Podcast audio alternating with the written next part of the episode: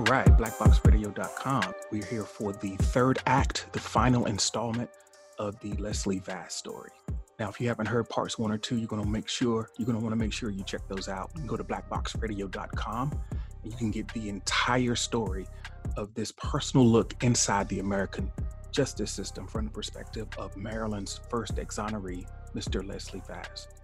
Make sure that you get caught up on this story so you can understand where we are today. As we begin, we're going to rejoin Mr. Vass right after he has learned that he got a warrant out for his arrest in 2004, and he's going to get into the story of what happened next. First degree attempted murder, first degree attempted assault, second degree attempted murder, second degree attempted assault, possession of a deadly weapon. Where did this come from? It just came out of the blue. Were you arrested for something? My ex-wife that I told you about that was that was was involved in a uh, uh, had substance substance abuse problem. She was on in a on a street in in West Baltimore, which was a drug infested area. She was in a drug house, and she was stabbed. There was a guy with her that supposed to been her boyfriend and they claim she well from from the way the way the, the paperwork read, they supposed to observe me come down the street in a camouflage outfit at night, come up on the porch, drag her off the porch up under a street light, and stab her. That's what they claim. During the time that all this was supposed to be taking place, I was in East Baltimore writing a bail up for a young lady whose mother had been arrested that lived off of Greenmount Avenue. Everything was established. Um, but nonetheless, I was held without bail for that, that incident for a year. My, my issue is that at the bail review hearing, when they started asking me about why my where was I at and all. I'm telling them, you're charging me with a crime that I had no nothing about, and you're using a conviction that was ordered expunged four different towns. You know, that I got four separate expungement orders and a full unconditional pardon for. I don't know anything about what had happened because I hadn't seen my wife in almost three months because she would disappear and I wasn't running around looking for her. You know, when I mm-hmm. when it became clear to me that she wasn't trying to get the assistance or help that she wanted to, I had four children at home that I was custodial parent to, that I was responsible for. That was my concern. I had gotten to a point where I had started. It was a difference now. I'm starting to see the change in people's lifestyles and attitudes. And I wasn't part of that. But my mm-hmm. kids are my world. And that's why I was I was protecting. I was making sure that they were stable and living in the kind of home that they need to live in that was nurturing and you know for us. What happened to her, I I I, I truly regret it happening to her. I'm sorry but I had nothing to do with it, and they know that, and, they, and it was proven. Oh, she died. Did she die, or oh, she, she died? She died on the way to the to the hospital, and they massaged. They opened her up and did something, and they saved her, and I thank God for that. You know, um, when my trial finally came a year later, my daughter Andrea, the one that had actually been had won the Ben Carson Award for being having the best academic record in the city of Baltimore. When they brought her into court, I broke down because she was medicated. They had medicated her to the point where she couldn't even hold her head up to testify in this case, in my trial. Oh. You know, to this day, right now, me and my daughter are estranged. bad feelings towards the people who was involved in that situation because they knew that I had nothing to do with this. Everything proved it when the the uh, the so-called investigating detective for Baltimore City Police Department is not even called as a witness in an attempt murder, that should put you you on point something is wrong. He didn't want to testify that he never did an investigation. He never did the follow-up. There was a hat left by the victim, by the person that did the stabbing. They They never because y'all were married, it was you. That is that Right. where the, the simulation came from? Just because of marriage, Right. but you weren't you weren't together. You was working on the other side of town, town. But uh, just because you were married, that you were the one who did it. Yeah, they claimed that. So I was Hmm. found not guilty after a three day trial. I was released July the 16th. They released me at one o'clock in the morning from the JI building. July 16th, when? 2000 what? I Oh, 2005. had no home.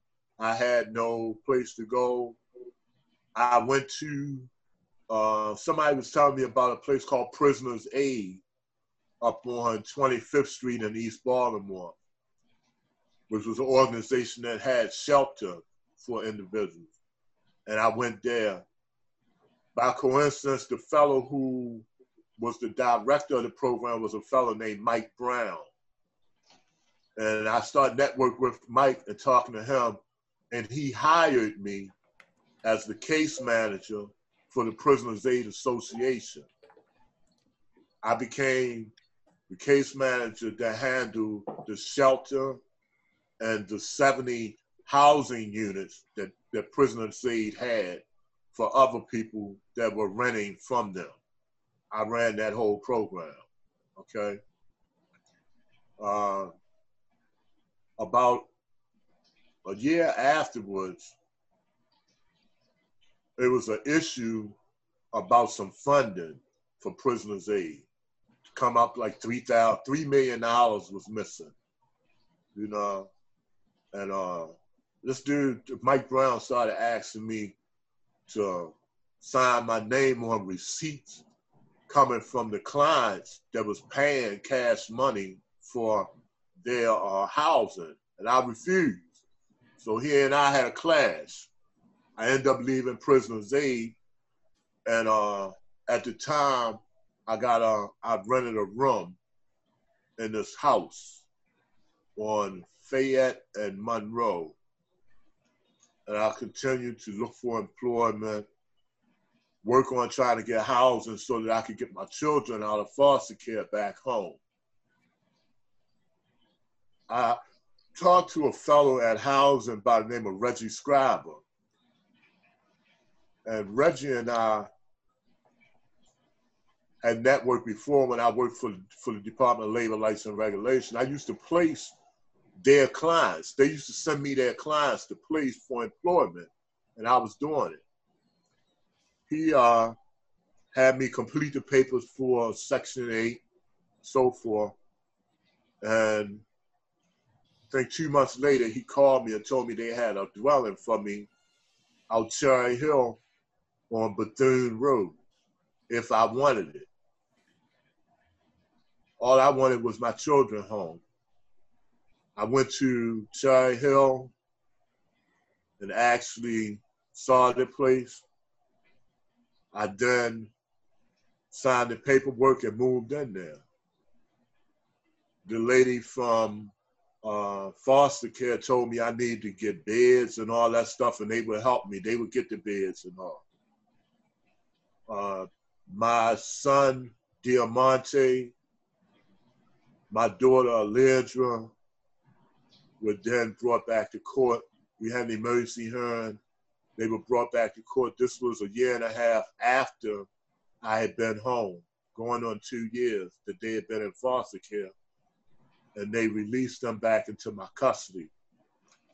My daughter Alicia and Andrea were at a place called the Children's Home up in Catonsville, and I had been visiting them faithfully, all of them, during the time that this was going on, to let them know that I was working on getting a place.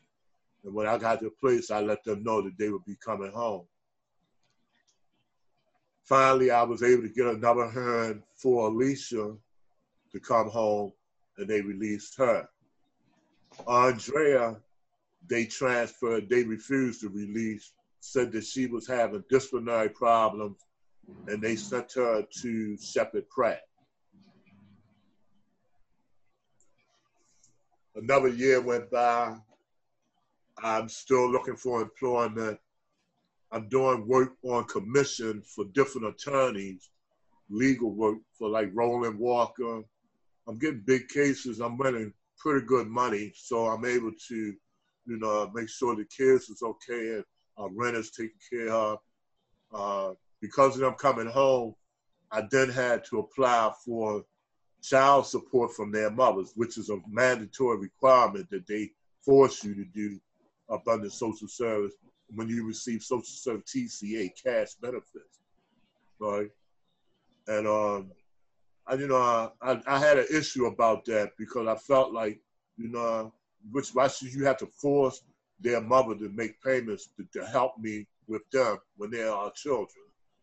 But I did what I had to do, and finally, I was able to get an agreement reached that as long as I kept uh, uh, Andrea in therapy, that they would release her and they would just monitor her. Four years they were released. Three years. Three years. How long were they in foster care? Three years. Three three and a half years. Three and a half years. Okay. And that's when what happened was just before just before that, I I moved from I was able to actually I became employed again with the public defender's office as an intake specialist paralegal. Initially, when that job was offered to me, I wasn't too happy to accept it because I wasn't working for the public pretenders. I know what my experience was with them, and I had no respect for them. I didn't have any respect for their attorneys because they only tried to manipulate us into accepting deals or ways they cast closed cases out. They didn't want to work. They didn't want to do the things that they're supposed to do to, to actually help someone prove their innocence, if, if that was the case. It was all about, you know, the state prosecutor and the public defenders working hand in hand to convict people. That's how I felt. That's what I learned. But what happened was I was uh, asked to come down to the William Donald Schaefer building on Baltimore Street to meet with the new secretary for the public defender's office, a man by the name of Paul DeWolfe. And when I met with Mr. DeWolfe, I was introduced to him from a lady who flew from California that ran what they call a Life After Exoneration program. Her name was Lola Vollen, Dr. Lola Vollen, a professor at Berkeley University in California who I had been networking with. She flew from there here to Maryland to introduce me to Mr. DeWolfe. And when I talked with Mr. DeWolfe and seen what he his plans were for change, I decided I would work with them. He introduced me to my supervisor, who, who would become my supervisor, a lady by the name of Natalie Finegar. Natalie Finegar was the chief felony trial attorney for the district court at Wabash. That's where I started working at, in the Wabash courthouse up in Baltimore, Maryland. I worked with them. I was able to network with some very positive, up, up-thinking people when I say that, I'm saying individuals who are about the law and not color. If it didn't work, they wasn't trying to manipulate nobody to accept deals.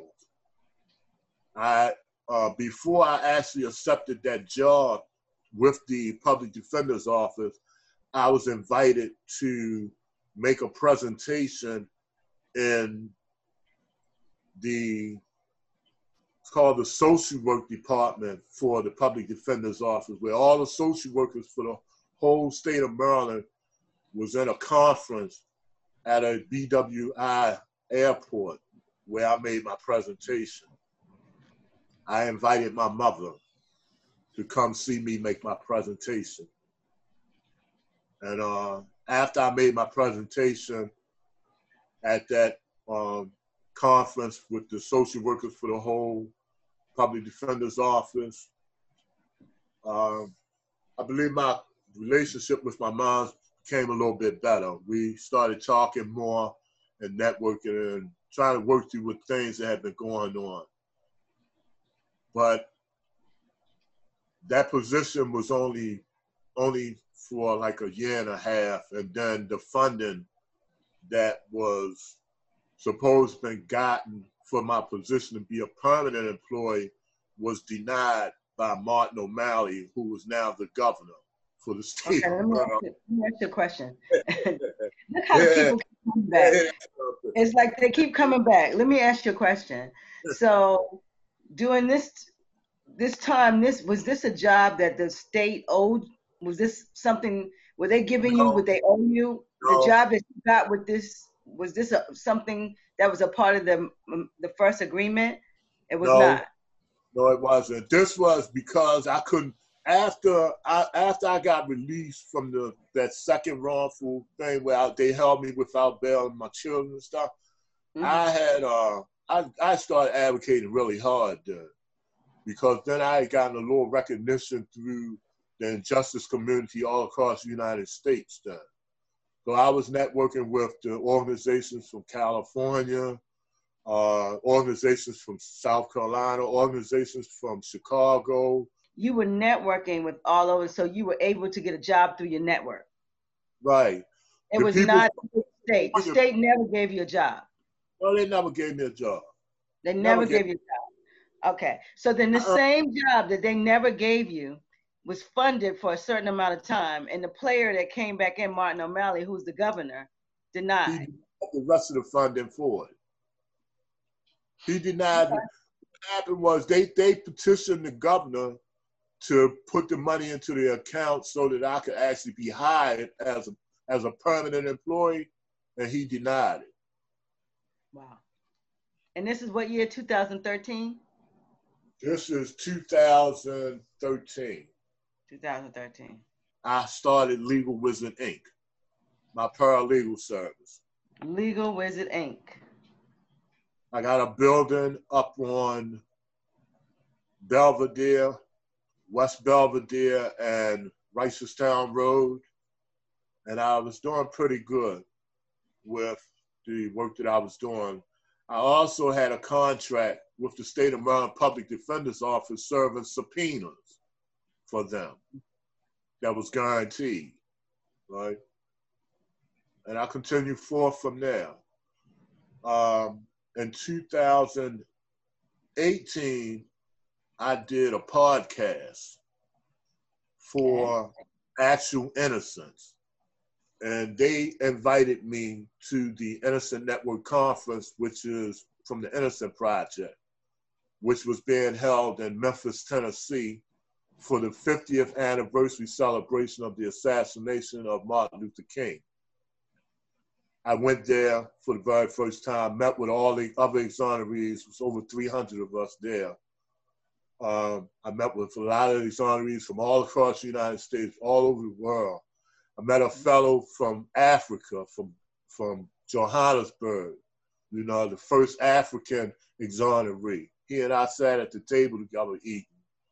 Uh, we stay in touch, and I met a lady that started a program. She was an exoneree from Florida who had been on death row. Her husband had been on death row with her. He was actually executed and his body caught on fire. After we talked and stuff, I, she told me she had read about my story and all. She seen my credentials. Uh, she wanted to offer me a position at a program that they were getting ready to start in Tampa, Florida. My youngest daughter, that little girl that was four years old, she's now 17, getting ready to graduate from Parkville High School where we lived at now, up just below Towson. Mm-hmm. So I was explaining to her that I wouldn't make a decision until after my daughter graduates because I wanted to see her, you know, that's that's my baby. I want to make sure I'm there for her. Once she graduated, she told me she wanted to continue her education and go to college. So I was making preparations to help her do what she wanted to get done. When I made the decision to travel to Tampa, the people from the organizations did my itinerary, set up my travel plans, accommodations, and everything. And I went there saw the place that they was talking about I was going to be staying at. The program that I, I met with another exoneree who was a death row exoneree from Ohio by the name of Derrick Jamison. You know, he and I were there. Uh, we met with people and talked with people. Then the next thing I know, here come the news media, and I'm saying I don't, I'm not doing no interviews and stuff because that's not what I'm here for. If I'm here to work, I'm here to work my story has nothing to do with my employment history. You know, now I'm a professional individual that has been a trainer for the state of Maryland. I didn't, you know, I mean, because we're going through things. I'm not going backwards, but my field is though my credentials and what I've established shows what I'm about when it concerns my position as far as employment. Okay. Um, Instead, they were saying, well, Leslie, this is how we're going to be able to fund our organization by y'all stories. But I'm like, you know, I wasn't homeless when I came here. I lived in a three bedroom, two bath townhouse in Baltimore. I owned my own business. I had a contract with the state of Maryland. If it become known that I'm in Florida talking about I was homeless in Maryland, people, that's fraud. You know what I'm saying? Mm-hmm. And I'm mm-hmm. not going to be part of that. So I went through a situation with the people at the Sunny Center in Tampa, Florida. And then after nine months, I was just frustrated and said, you people ain't doing nothing but using people and put me back at Maryland where I was at, right? So they packed up all my stuff and I drove from Maryland, from Tampa, Florida back to Maryland. When I got back to Maryland, I didn't have a home, you know? I'm still, you know, trying to get re- relocated and resituated. Friend of mine who was a former uh, NBA basketball player by the name of Jesse Spinner lives in California. And he had told me, look, man, I got this fellow out here that has a reentry program. He has six other houses. He just purchased another house in southern, the southern Pacific part of California, you know, he want a case manager. You think you can handle that? So I said, okay. So I packed everything up and I left Maryland. So this was 2018. 2018.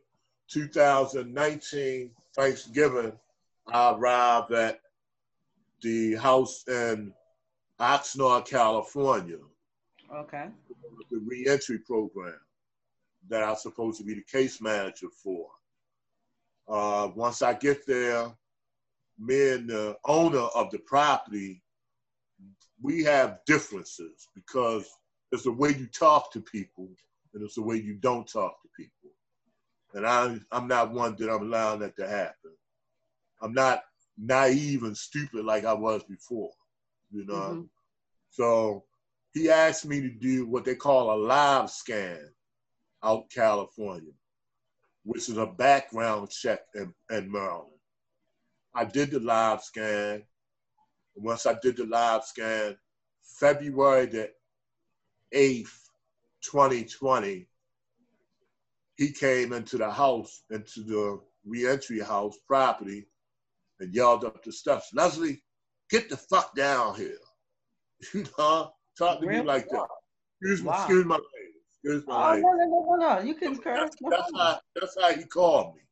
You that's know, fine. I'm 62 years old.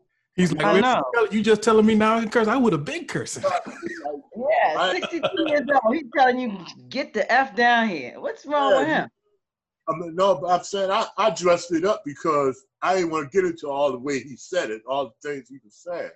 You know, you a lying. You ain't got dressed it. yeah, you know, I ain't undressed it yet, right? But uh, I undress him, you know, because when I come down store, I'm asking, what's what's the problem? Why you talking to me like that? He told me, I got the live scan back, this shit on the record and all that. And I said, look, man, I explained to you that I went through this before. I in 98, I got compensated from the state. I said, you said you was aware of everything about my history. You seen all the videos, the stories and all that's on the internet and all.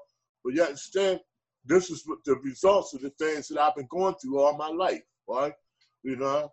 And he said something that was truly disrespectful to me. And I told him, seriously, it's time for me to leave because I'm not going to stay here.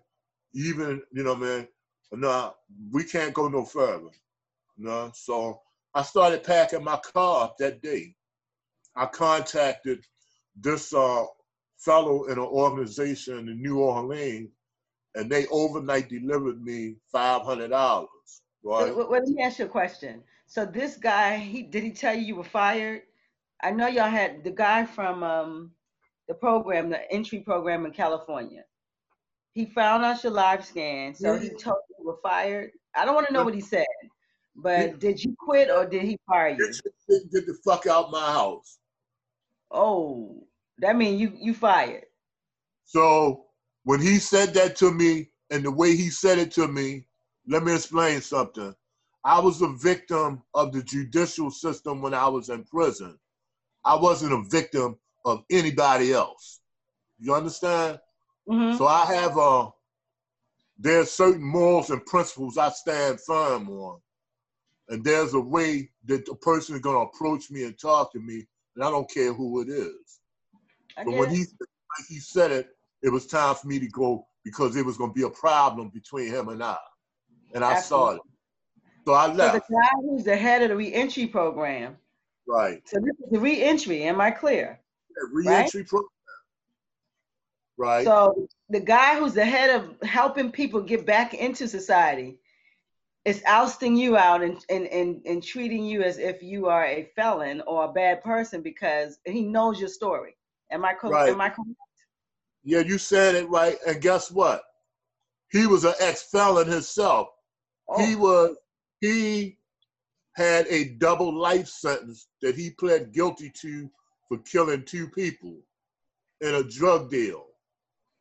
And when he did what he when he said what he said to me, I mean, I'm on. I'm, i mean, I have to be honest with you.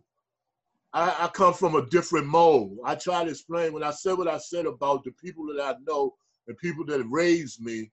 There's a manner that you approach and you say things to certain people. And I'm not one of them kind of people that accept certain things like that. So I felt it was best for me to vacate his property. Okay, I, I understand. So he's an ex felon. He's left. an ex felon also. Got. He's an ex felon. He's on. He was out on parole, and he got his his wife was the one that did the financing for him to actually purchase these properties that he got to make them reentry programs. He carried me around to meet all the other individuals that was the up house managers and all that. And I could tell from their attitude and what was being said that they went along with what they went along with because that was their position.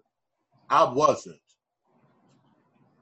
You know, the criminal conviction came up. I was able to contact the people in New Orleans who sent me overnight delivered the funding to me so that I could leave. I left there. I started driving.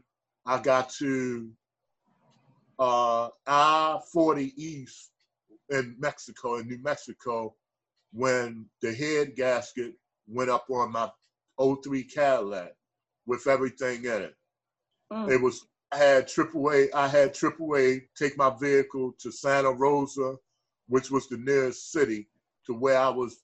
I was actually broke down out on them highways on between them big boulders. and rocks out there in New Mexico, right? Wow. Uh, when I got there, when I, when they told me that the vehicle would cost me so much to be fixed, I left there. My daughter and them got me a bus ticket to come where I'm at now, and I left. And that when so I got here, things, let me ask a question. All your things was in that car. Everything was in the vehicle. Everything. What I could I couldn't carry but so much. I got two duffel bags that I could put some clothes and underwear and cosmetics and you know stuff in to just hold me for a minute. And I got I, I had to get from Santa Rosa, which was 155 miles away from Albuquerque. They paid a driver two two hundred and forty dollars to drive me. Wasn't no Ubers, there was no Lyfts, there was no trains, no buses that come to Santa Rosa, Santa Rosa, New Mexico. There's none of that there. I took the tag off my vehicle. Uh, I left the key with the people at a hotel and put it out on the road and abandoned it. Uh, the driver took me, brought me to Albuquerque. I caught the bus and rode the bus to get where I'm at. And now I presently stay where I'm at. I contacted the state of Maryland, the Treasurer's Department in Annapolis, and I have a complaint pending with them for this wrongful conviction coming up again. So that's the story to today. That's the story till today.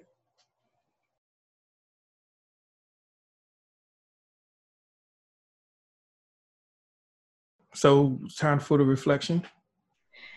Reflections. Well, you know, we're we're a media entity, and we're neutral. We're just collecting the story, but um, we're human too. And I got a sign behind me and it says Black Lives Matter. And when I hear stories like this, um, and I can't say this system is not affecting other groups in this manner, but the data determines my thought, and the data sp- speaks the same as what happened to Leslie black men are being corralled into a system. Um, the penal system is, is, is geared to uh, keep our society in a place where there's accountability and the protection for its citizens. Totally understand.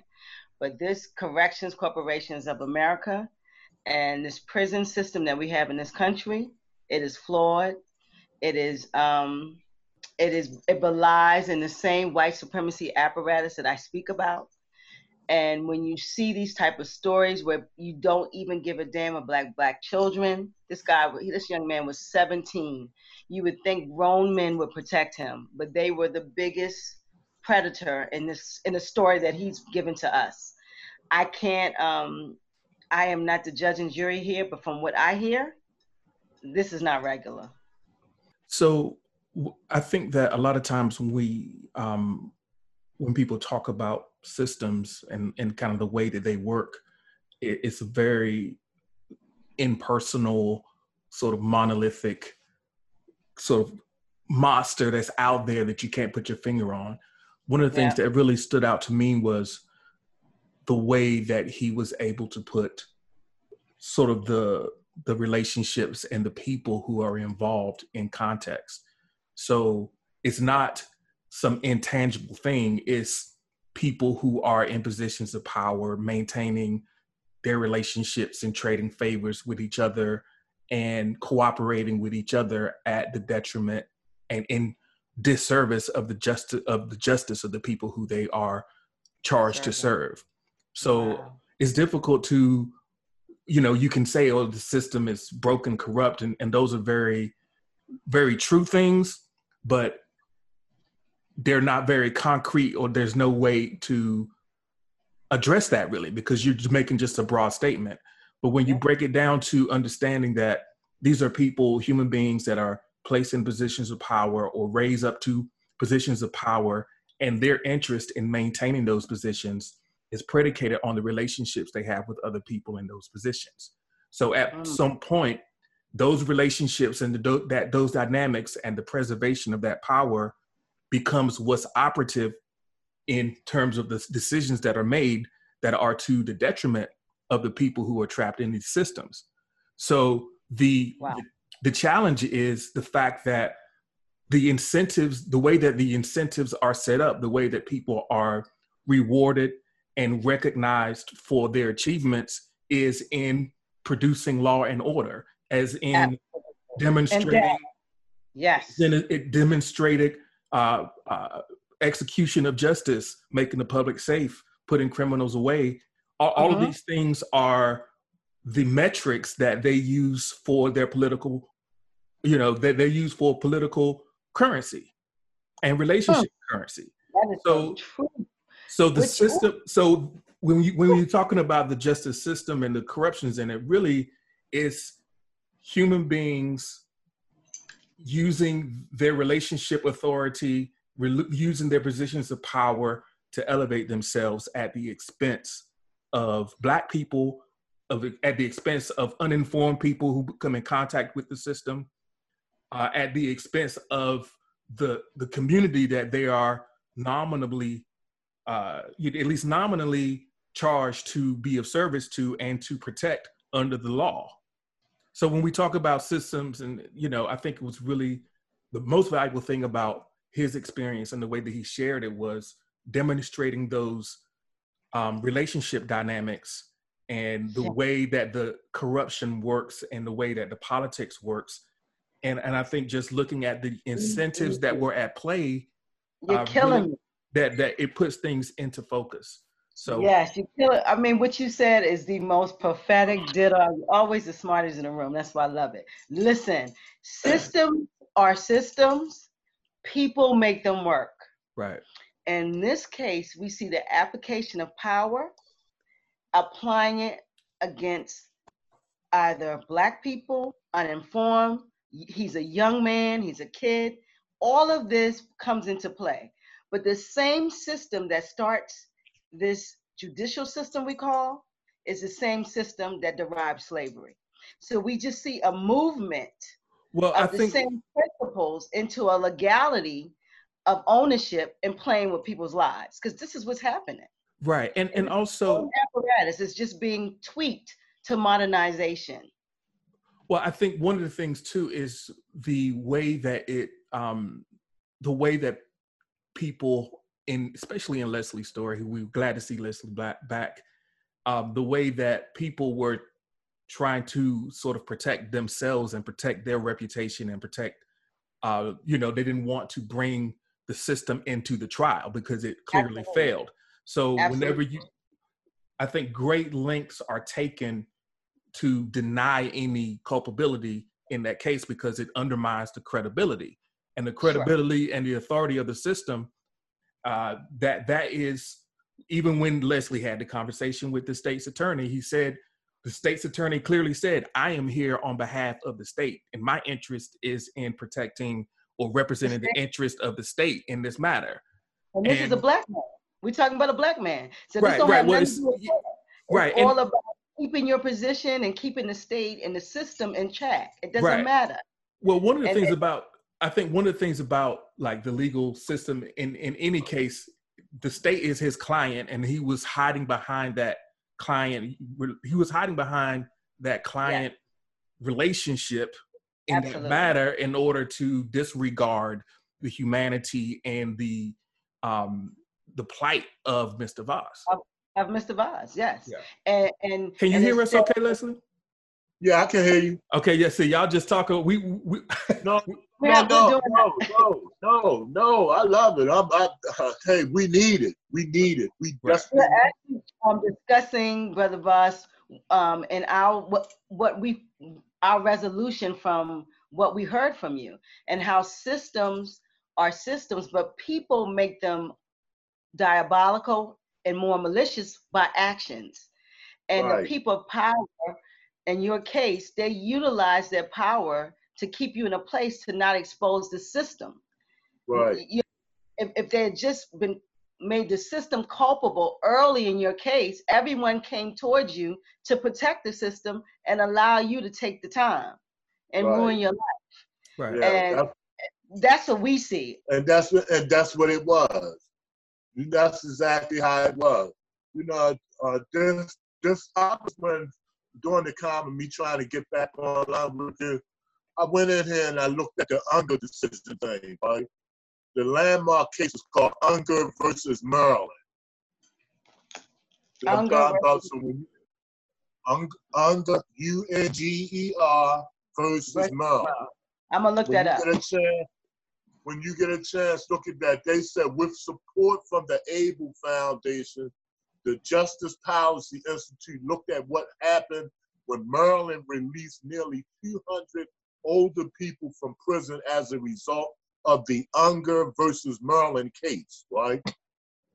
Wow. That that's okay. that shows something, but they don't tell what happened in those individual cases. In right. each sure. one of them individual cases. Everybody has one a story. Everybody has. you familiar with it? No, no, we're just saying everybody has a story, and that's how the system plumps everybody together and make it not look so bad. So right. we release 200, and we don't talk about each person has intricacies that was malicious, that had right. to have some diabolical intent. But the system is not exposed when you release 300 at a time. Everybody's right. celebrating the release, and no one is talking about the actual time that was reclaimed. We're not talking about the that time. So so that's what the system does. It protects itself all the time. And we wonder why we can't get past ourselves in these perspectives. It's because we live in a system that is so insidious yeah. to, to the human and it's called white supremacy. And and you can see it how it goes into the justice system, it goes into every apparatus in which we live in. But back to you, back to you. What is the name of the book that Pipe Leg threw down to you. That book is a, is a bad book. What's that book? It, it was the it's the Maryland Annotated Code, Article 27. The Maryland Annotated Code. So black man, if he go to prison in Maryland, he better find this book or find this code. What he need to do is now they have it, they changed it to the Maryland Rules of Procedure. Maryland Rules of Procedure. Yeah, a criminal family giving you some good stuff. Maryland rules of procedure. They have Maryland rules of criminal procedures and Maryland rules of civil procedures. Got it. I had the Maryland rules of criminal procedures. And yeah. you should have those if you go into if, if something happens to you and you need to know the system, you should have those two books. That, that's what you should have. That's exactly what you should have. Because see, it gives you it, it shows you if you look and read it according to how, as it is and then do the applications for the different case law it directs you to it'll show you exactly the procedures that's supposed to be followed by the court by the law you know Got it. So that, they can't do what they did to you. There's no railroading when you know this book, when you know the steps. You know this book. You they, if, if you do, it's because you were allowed you know. Got it. Got it. Got it. Got it. Now let me ask you a question, and we and we're moving towards closing closing out. What do you expect at this point? Because at 62, from what I've heard, brother, you've lost a lot. Um, the blessing is you still have your life, and you have an incredible memory and a recall that I want to I want to know where that memory because I can't remember yesterday. So you're a bad man. You haven't but i know this is a story that's imprinted in your brain because it was it's, it's hurt you.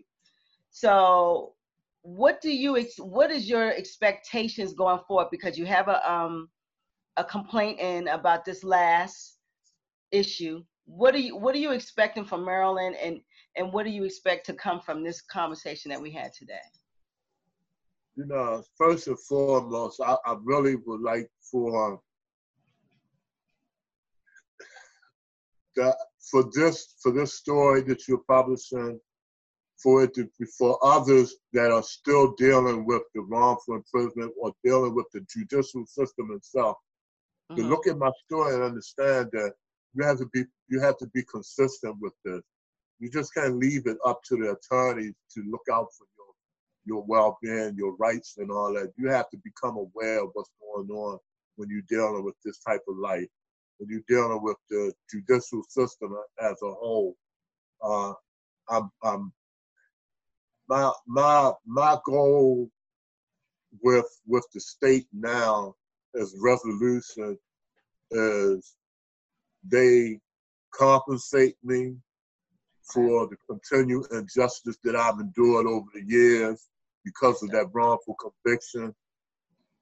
And they admit that the, which is which is something they're not gonna do.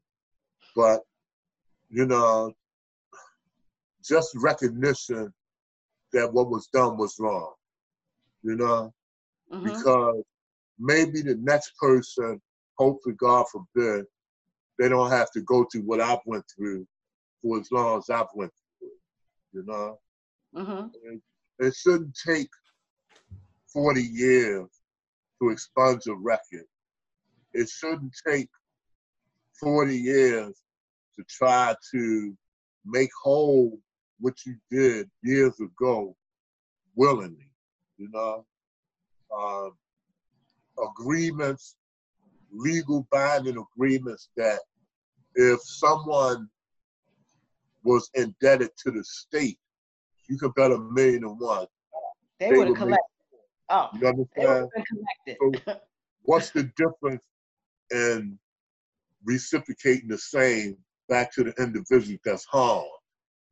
You know, you can't. I can't never get back the time or the things that my children have been exposed to when they when it wasn't on them to be in the situation. It's like make me a criminal, and then when you admit and acknowledge that I, that it was wrongful, then you still make my children a liability of the state and subjected to the injustices and the, the atrocities that are, are faced inside these kind of institutional environments.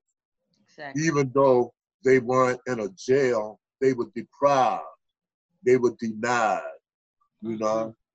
And that's something that I could never forgive them for. There's nothing they can say to me about that. I'm not no lolly dolly, happy everybody person because you took from me, I, I, I deal with that. But you took from my babies, and they had nothing to do with any of this, you know? So there's something that I wish upon no crime, I wish upon no man, I wish upon no woman. But I hope and pray that anybody that's sitting in any prison across the world, if they see my story, they understand you know, this is something that can happen to you because it happened to me. Hmm. Leslie. Um, we um, we just felt that it was important to um, tell the story. Um, being we live in we are in Baltimore.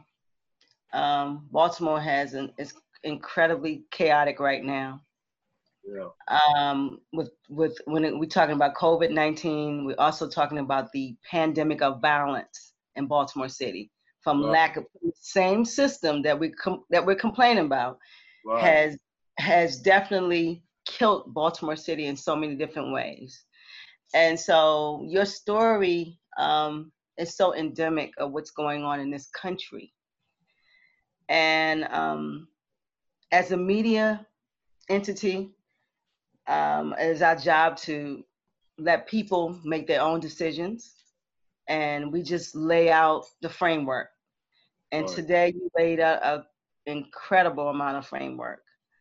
Um, and I don't know who, I don't know what someone could uh, get from this, or if they're going to say what you know, how they will feel about it, I know that I'm hurt.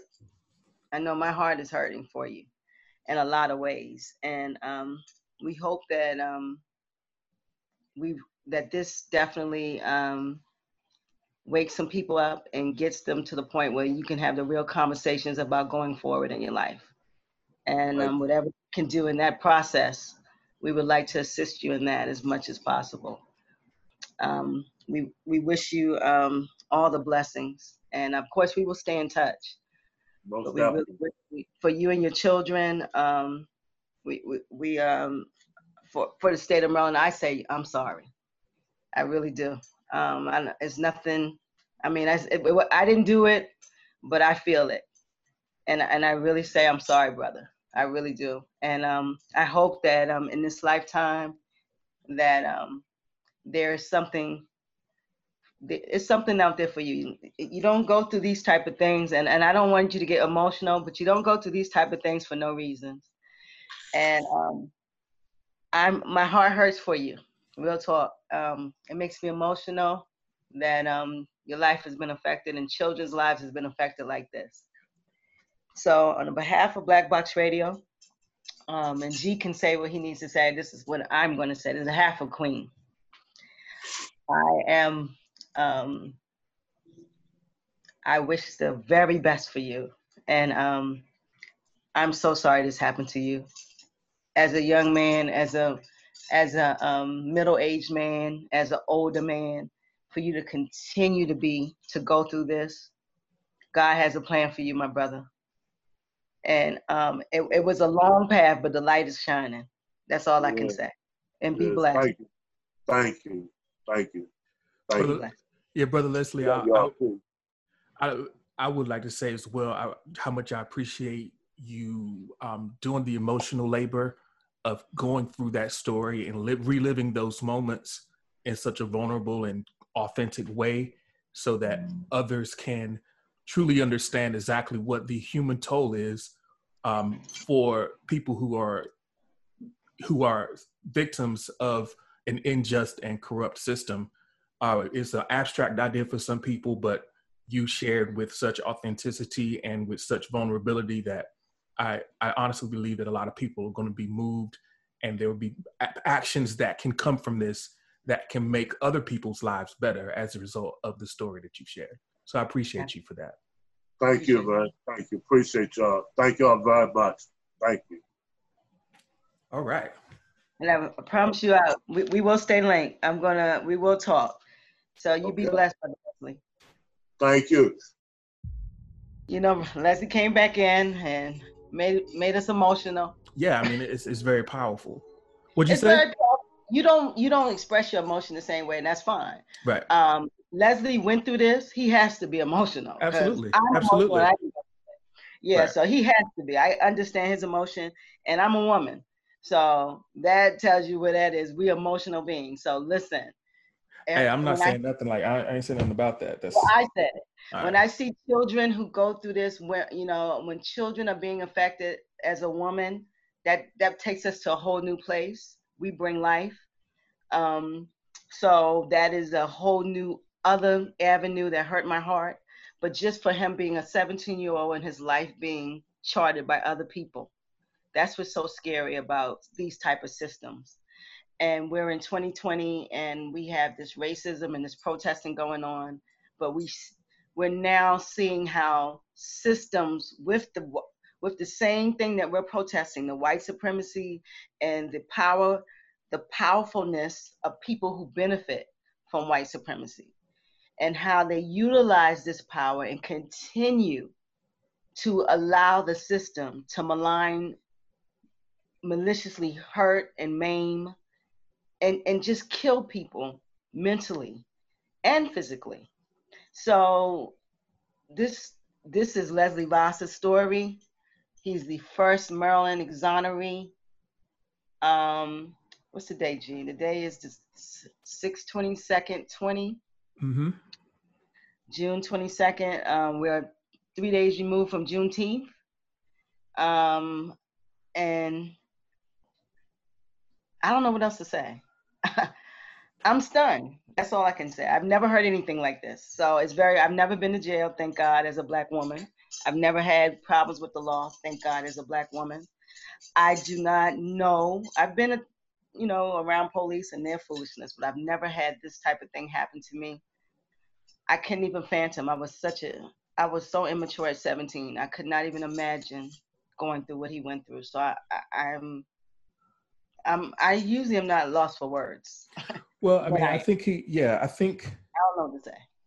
Well, I don't think there's really much more to say. He, I, I okay. mean, I think people definitely can see how if, if you can imagine where you where you were at different points and the different challenges that he overcame you can appreciate all of the different not so obvious ways that people are victimized and impacted by the corruption of a system that has so much power in our society um, and i think from an action standpoint having people who are educated and informed about what happens is one important first step. Having people know where to turn and how to find the information that they need is a very important step and thing that they can take away from this. And exactly. and and also I think there's a piece about accountability for people who are in elected positions, mm-hmm. accountability mm-hmm. for their record with regards to cases like this, and having an understanding of what those positions, the people who you are in elected positions specifically, having more awareness about the way that they are operating in these positions and the decisions that they're making and exercising that accountability in the form of your votes in a form of reaching out to city council members and other people who are okay. charged with eh, charged with um, the people who you've already put in who can apply accountability to these in these systems those are steps that if you're listening that you can take well, let me ask a question, and this is to be devil's advocate, because as we listen to Leslie's stories, the same players come in and out the story. Do you see how? Right, mayor, and I think a lot of and a lot of that they just move around. State's attorney, then mayor, right? Then mayor, then city council, they governor. They they they all are the same people, and they they count they count on you. What they count on disengagement and lack of accountability from the electorate that's one of the things that they people count on. Um, there isn't any accountability from the public in terms of people who are aware and are voting people out. They are they do a good job of papering over the work what they're doing in the community, and if the people aren't informed and they're not aware of the way that these things work, then there isn't any public accountability for it. So, so the only accountability for for a person in society is the electorate. Why isn't there no chiefs in the system well, to account for the behavior you see of a Conrad or of a Schaefer, of an O'Malley, of a Schmoke? Why is there no chiefs in the system that they can go into this system, which was made? Well, you know why? Because the system is made to hurt. Right. Well, I th- not made to help.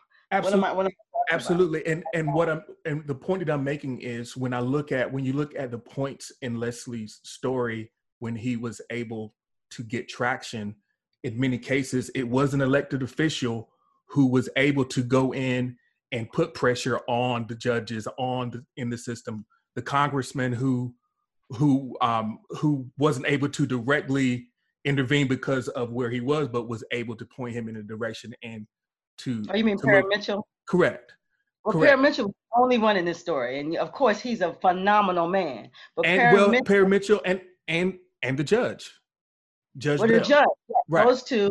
Well, so, but look at um, yeah, that's true. Those two were the right. ones who really they went out of the system to help him, which right. is a blessing.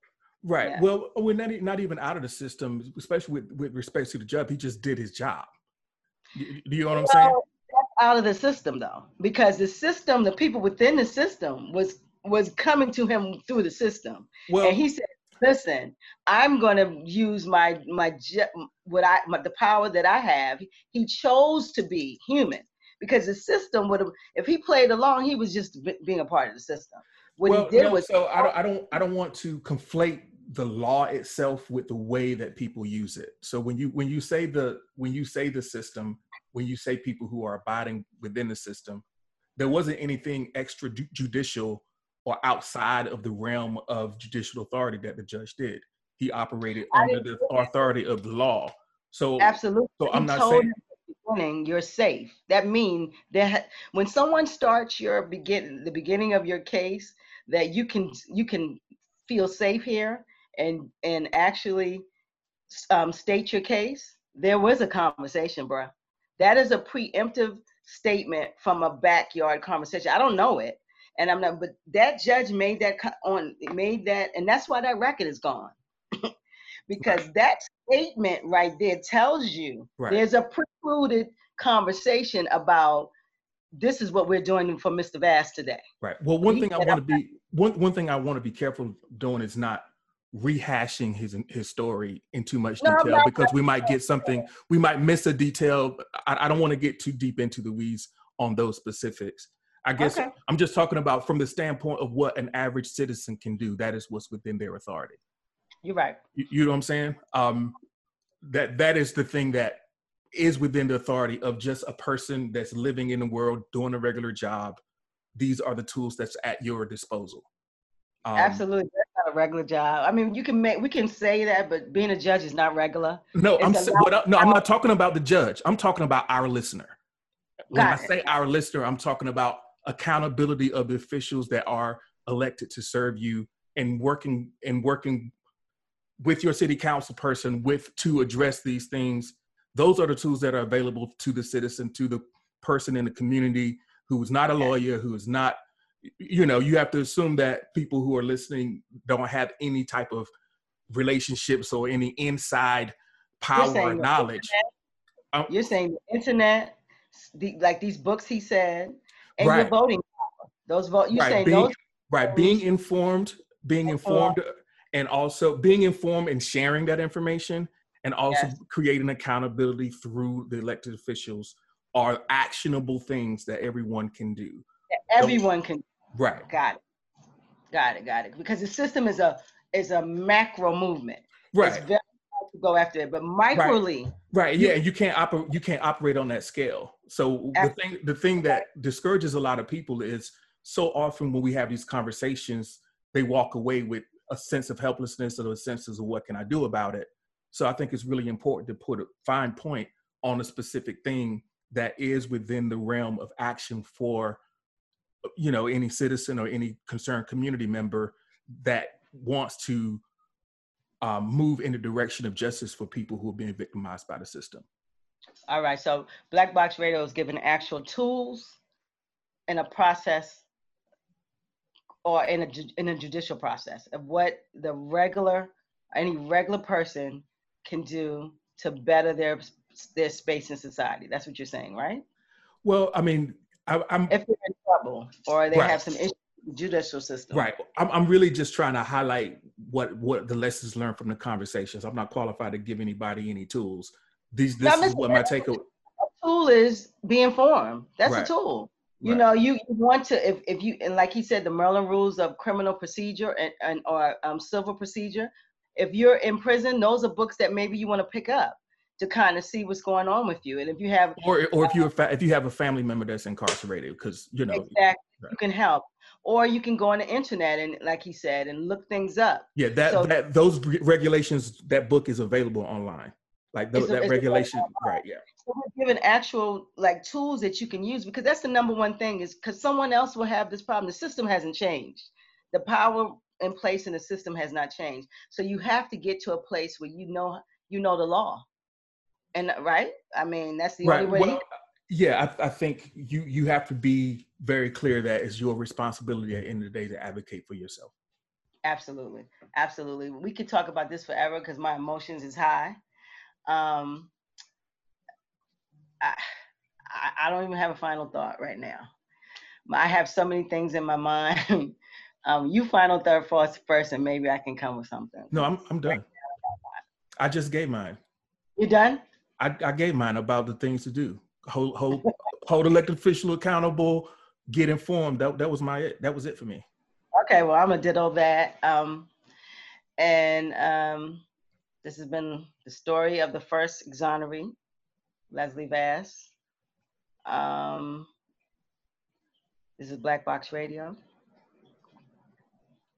You have been, this is the Raw Short. Yes. We out. A four hour short. The four hour Raw show. It's a mini series. this here Raw. Right. But you're going to. And we thank you guys for um, rolling with us. We out. Peace. Peace.